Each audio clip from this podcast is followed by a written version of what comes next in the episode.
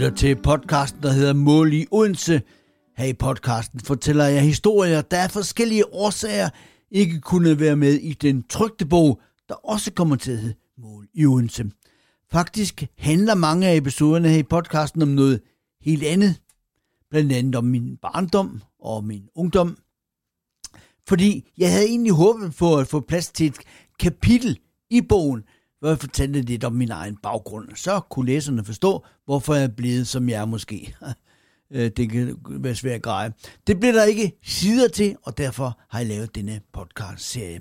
I den her episode fortæller jeg i små sætninger historien om, hvordan det var, i hvert fald for mig, at være barn i 1960'erne og 1970'erne. Der var jeg teenager. Det har jeg også gjort i en tidlig episode, men der sker meget i løbet af sådan en 17-18 år jo, så der var stof nok til forløb i hvert fald to episoder om min barndom i det nordlige Randers.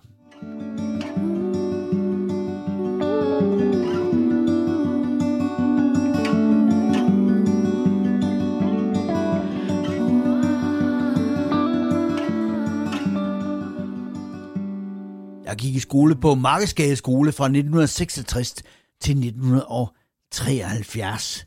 Og øh, så skulle der, jeg skifte til noget, der hedder Realen. Real klasse hed det. Og så skulle jeg skifte skole. Det var der ikke nogen, der snakkede med mig om dengang. Det skete bare. Det var ikke noget, der var oppe ved middagsbordet eller ved kakkelbordet for en fjernsyn. Når jeg skal vi ikke lige snakke om, at nu skal du ud i et svært skoleskifte. Nej, det talte man ikke om dengang. På den positive side kan man tilføje, sådan et skoleskifte, det var ikke noget, der blev gjort til et problem, og øh, det viste også, at der var gode kammerater at finde på den nye skole også. Jeg vil gerne advare mod, at du lytter videre på denne episode, hvis du føler, at folk på min alder krænker dig, når vi, vi fortæller, hvordan verden så ud, dengang vi var børn, for 55 år siden, måske 50 år siden. Vi har det med at sige, det er som tingene er. Måske sige nogle ord, du ikke kan lide. Eller hvis du ikke bryder om udtryk som, jamen, sådan var det dengang, så skal du springe over. Men gerne lytte til en af de andre episoder, jeg har lavet. Se, i 60'ernes Randers var vi alle sammen hvide. I huden, uden at tænke over, at vi var hvide. Jeg så engang en sort mand op for vores altan på Nørrebrogade. Han gik på fortort 100 meter væk. Og jeg husker, at jeg råbte til min mor, mor, mor, mor, mor, mor, mor, skynd dig komme. Og jeg sagde ordene, der er nære. Og det var der ikke nogen, det var der ikke nogen, der sagde noget til dengang. Og min mor kom løbende, og vi kunne næsten ikke tro vores egne øjne. Hvad lavede en sort mand i Randers? Det snakkede vi meget om, og vi fortalte det til min far, da han kom hjem fra arbejde. Men min far havde heller ikke noget bud på, hvad en sort mand lavede i Randers.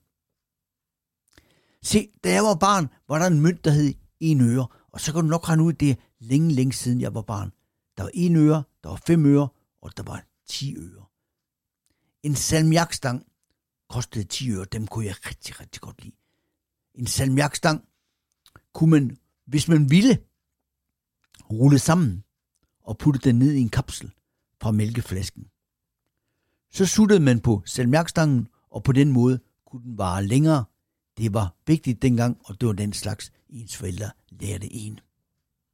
En bakke pomfritter kostede 2 kroner. Et studenterbrød kostede 50 øre. En krasser, det var altså en pølsebrød med ketchup, sennep og ristet løg, kostede 50 øre op i pølsevognen. Da jeg var barn, kørte jeg meget i bus. Til og fra skole for eksempel. Ned på biblioteket om aftenen. Øh, I biografen. Og der havde jeg lært hjemmefra, at kom der en ældre mand eller en ældre dame, så rejste jeg mig fra mit sæde og tilbød den ældre min plads. Og man sagde de til alle fremmede voksne. Aldrig, aldrig du. Så fornærmede man de voksne.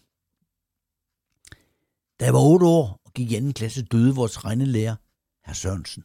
Werner Sørensen hed han. Han omkom om natten. Og vi kom i skole. En anden lærer kom ind og fortalte, at herr Sørensen var kørt galt, og nu måtte vi godt gå hjem. Skolen holdt lukket. Flaget var på held. Jeg var faktisk lidt ked af det, fordi herr Sørensen var en af de flinke. Nu var jeg så heldig, at min mor var hjemmegående. Hvordan de andre børn kom ind derhjemme, ved jeg ikke. Dengang brugte man ikke at informere forældrene, først lige ringe hjem til dem og sikre, at der var nogen hjemme. Og der var heller ikke nogen, der snakkede med os om, at vores lærer pludselig var død. Ikke var der mere. Aldrig kom igen. Man snakkede ikke så meget dengang. Ikke om den slags i hvert fald. Humoren i 1960'erne og 70'erne, hvor jeg var barn og teenager, var anderledes end i dag. Pas på, der er ild i dit hår, kunne man finde på at sige til en rødhård. Alle måtte drilles dengang. Folk, der ikke blev brune af solen, dem grinede man også af. Har du gips på benet, eller har du været i Visande og holdt sommerferie? Var der ikke lige noget, man kunne drille med, så fandt man gerne en anledning til at drille alligevel. Det hed drille dengang, ordet mobbe. Det kom lidt senere. Der var også den mulighed, at man fik buksevand. Det vil sige, at man øh, blev løftet hen over det vand, der var beregnet til, at eleverne kunne slukke tørsten i skolegården i frikvartererne, og så fik man simpelthen numsen hen over vandhanerne, og så kunne man ellers gå der og være våd resten af dagen. Eller man kom ud til sin cykel efter skoletid, og så var skolen, eller undskyld, så var cyklen piftet. Da jeg gik i 3. klasse, holdt skolen asfaltbal i skolegården. En stor del af tiden stod jeg foran de der kæmpe store højtaler. De var kæmpe, kæmpe, kæmpe store. De var meget, meget højere end mig. Og dem havde orkestret selvfølgelig slæbt med. For det var det, der havde beat musik. Det hed beatmusik. Pigtrådsmusik hed det også nogle gange. Og da jeg kom hjem og lå derhjemme i sengen, ved midnatstid, kunne jeg høre den samme tone hele natten. Og jeg kan huske, at jeg lå spændt og ventede på, hvornår den forsvandt. Men jeg faldt som ren i søvn, inden hyletonen havde fortalt sig. Da jeg var 13 år og gik i ah, ja, 6. eller 7. klasse, havde jeg en serveringsbakke inde på mit værelse. På bakken stod der en flaske martini, en flaske Dubonnet og en flaske Jægermeister, og alle tre flasker havde jeg købt på en af de mange Tysklands ture, jeg var på med min far. Jeg havde set serien Herskab og tjenestfolk, og jeg synes, at det så flot ud. Og jeg synes også et eller andet sted, at det var rart, at dem op på de øverste etager lige kunne rejse sig fra lænestolen, skrue lån af en flaske efter en hård arbejdsdag og sætte sig ned og slappe af. Jeg tænkte ikke så meget på dem downstairs, sikkert trængte endnu herovre til en drink. Flaskerne havde vi som sagt købt på en endagstur ned over grænsen. Sådan en tur kunne gå fra Randers ned over ja, Horsen og Vejle og ned over Fyn med Langelandsfærgen, ned til Bagenkop, og så sejlede vi til Kiel. Og så var vi lige der lidt, og så gik, sejlede vi tilbage igen. Men måtte ikke have rigtig spiritus med, efter kun en dag. Så skulle man have været afsted tre dage, og det var vi aldrig. Så lang tid vil vi ikke hjemmefra. I hvert fald ikke i udlandet. Men hedvin var tilladt. Det hed hedvin, og købte far nogle øh, hvidvin måske, så var det dem med tyren, eller den med munken. Vi vidste ikke, hvad vinen hed. Vi vidste ikke, hvad vin hed dengang. Vi kendte dem som øh, den med munken, eller skal jeg have den med tyren? Da jeg var barn, skulle man hver morgen have rene strømper og underbukser på. Det var meget, meget vigtigt. Det kunne godt forekomme som lidt af en luksus dengang, hvor man kun gik i bad om lørdagen. Men det kunne jo være, at man pludselig skulle på sygehuset. Og så ville det være flot at ligge der med hul i sokken eller bremsespor under hylderne. Hvad ville lægen og sygeplejersken ikke tænke? sagde min mor. Da jeg var barn, var det livsfarligt at spise blomster på et æble. I ved godt, den sidder, den der blomster sidder helt ude inden af æblet. Det fik min børnelammelse af dengang. Det sagde min mor. Og det gik mange år, hvor jeg altid hævde blomsten af æblet som det allerførste, inden jeg skulle spise det. Ja, jeg var oppe i 30'erne, før det gik op for mig. Det var en skrøne. Der var vist alligevel ingen, der havde fået børnelammelse af at spise blomster på æblet. Til gengæld var det en kendt sag, at hvis man kun spiste kød, så fik man sort mave. Man blev simpelthen sort i maven. Derfor spiste vi altid kartofler og sovs til kødet. Jo, vi var også kostbevidste dengang. Til gengæld husker jeg ikke at spise salat, så kostbevidste var vi trods alt ikke. Hvis man var ved stranden, skulle man altid vente en time, før man gik i vandet, efter man havde spist. Ellers ville man få krampe og drukne. Det fik vi at vide. En gang om året var der børnehjælpsdag, og vi var klædt ud. Vi gik jo optog gennem Randers Midtby. I anden klasse var jeg klædt ud som spøgelse. Ja, det har nok været noget med et lagene overhovedet ikke. Og jeg husker, at jeg pludselig opdagede, at jeg trådt i en stor hestepære. Og den gigantiske hestepære var kommet fra de heste selvfølgelig, da jeg trukket den vogn, jeg gik lige bagved.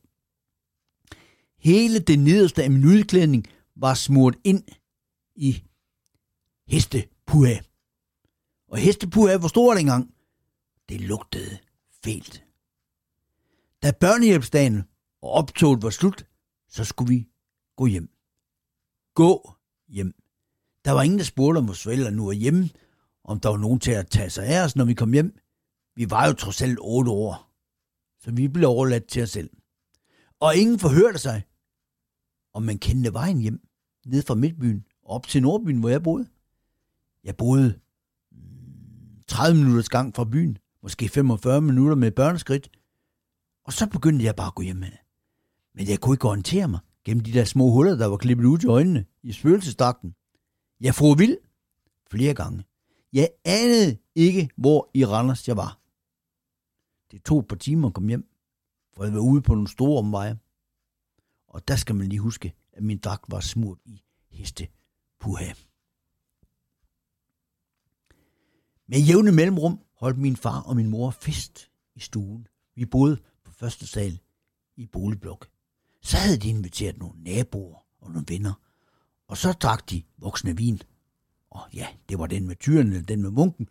Og så blev de højrystet. Det var vi ikke vant til. Når de havde spist og drukket lidt vin, tændte far sin spolebåndoptager. Hver lørdag eftermiddag i flere år havde han optaget danstoppen med Jørgen Jorting. Og så var det dans. Det langt ud på natten, slap du bedelle, og den knaldrøde gummibåd og Kasia og jeg vil bo på Vesterbro, og åh, åh, Karina. Og hvad underbordene tænkte til den der dansetrampen i gulvet og de højlytte råb, det fandt jeg aldrig af.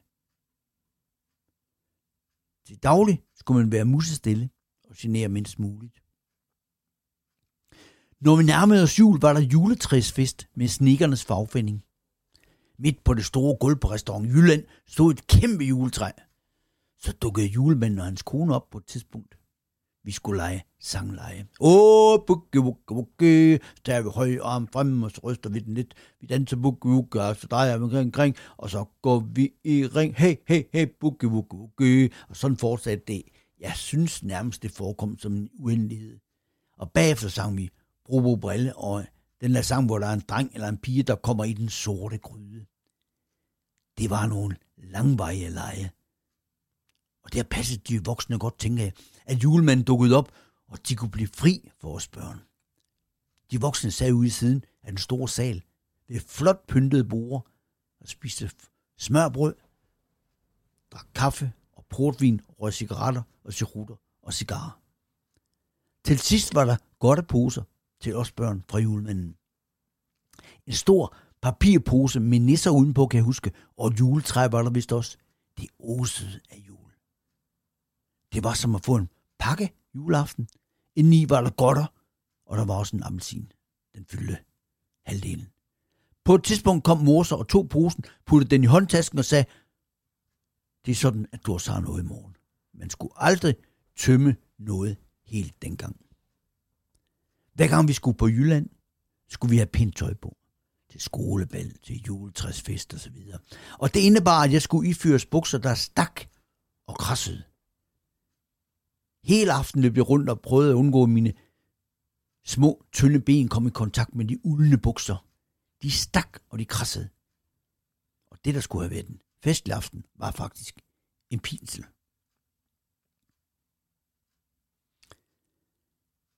Se, da jeg var dreng, gik vi rundt med et badge, hvor der stod, skal vi være dus. Danskerne skulle komme hinanden mere ved. De sagde man til alle mennesker, man ikke kendte privat. De sagde man til købmanden. Man sagde de til en skolelærer, til voksne medpassagerer i bussen. Ja, faktisk de fleste voksne sagde man de til. Vi begyndte at sige du til de unge lærere. Men fru Årgaard og Habak kunne vi aldrig finde på at kalde Annelise og Regner. Jeg tror faktisk ikke, jeg vidste, at de havde et fornavn, dengang jeg gik i skole. Nogle år og få år efter var det kun oldgamle mennesker, der tiltalte andre med et de. Og i dag er det vist kun de kongelige, adelen og så nogle få rige med gamle penge, der bruger tiltaleformen de. Da jeg var barn, sang vi meget i skolen. Tri, smik, genik, sid, bri, bri, blis, su, su, su, lille bi omkring. Dengang sang man bare, hvad der stod i sangbogen. Der var ikke nogen, hvad skal man kalde det, tekstanalyse, som jeg forestiller mig, at man lige snakker om teksten i dag. Og det gik aldrig op for mig, hvorfor bilen var sur. Det var jo sommer, og det var dejligt vejr. Og en af favoritterne var, jeg en går mig bygge vil, men der var ikke nogen, der fortalte mig, at udlånsrenten dengang lå omkring de 22 procent, og at ingen af os arbejderklassebørn nogensinde vil få råd til at købe vores egen bundegård. Det var vi ikke født til. Når det var helligdag, lukkede alt ned. Radioen spillede sørgemusik. Butikker skulle have lukket, det stod der i loven. Og jeg lige vil tro, at også biografer skulle have lukket de der hellige, hellige dage. Mange af mine legekammerater i blokken kom pludselig og sagde, at de skulle flytte. Deres mor og far havde købt et parcelhus. Der blev bygget 450.000 parcelhuse i Danmark i løbet af 70'erne. Vi forblev, hvor vi var. I vores lejlighed på første sal. Et parcelhus dengang kostede omkring 250.000 kroner. Det var mange penge dengang. Det var i hvert fald flere, end vi havde.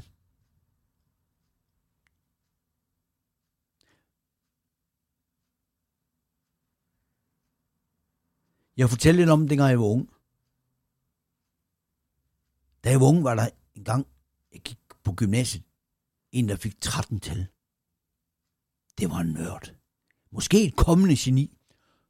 Top, topkarakterer kunne kun udløses, hvis man lavede noget helt ekstraordinært.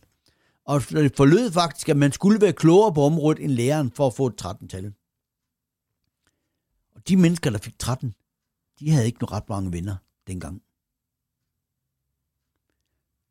Hvis man havde været fraværende fra skolen, så skulle man udfylde en sæl fra mor eller far.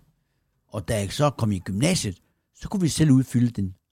Og jeg kan huske min kammerat Henrik, han angav sit fravær som dementia præcox, ungdoms sløvsind.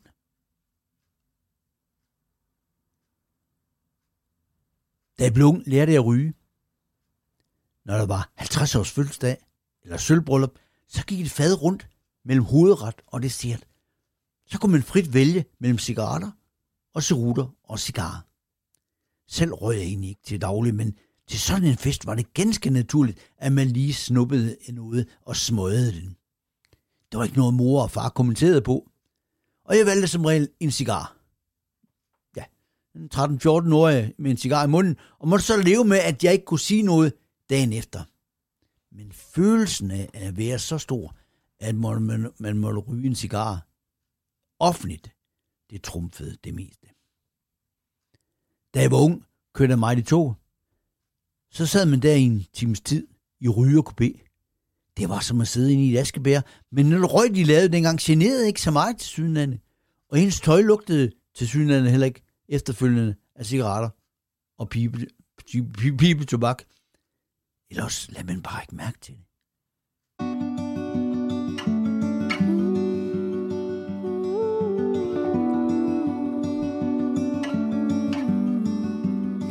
Tiden går jo også i denne podcast. Jeg håber, du har fornøjet dig med at komme en tur ned ad Memory Lane til en tid, hvor det meste var mere analogt og håndholdt. Om det var bedre eller dårlige tider, ved jeg ikke.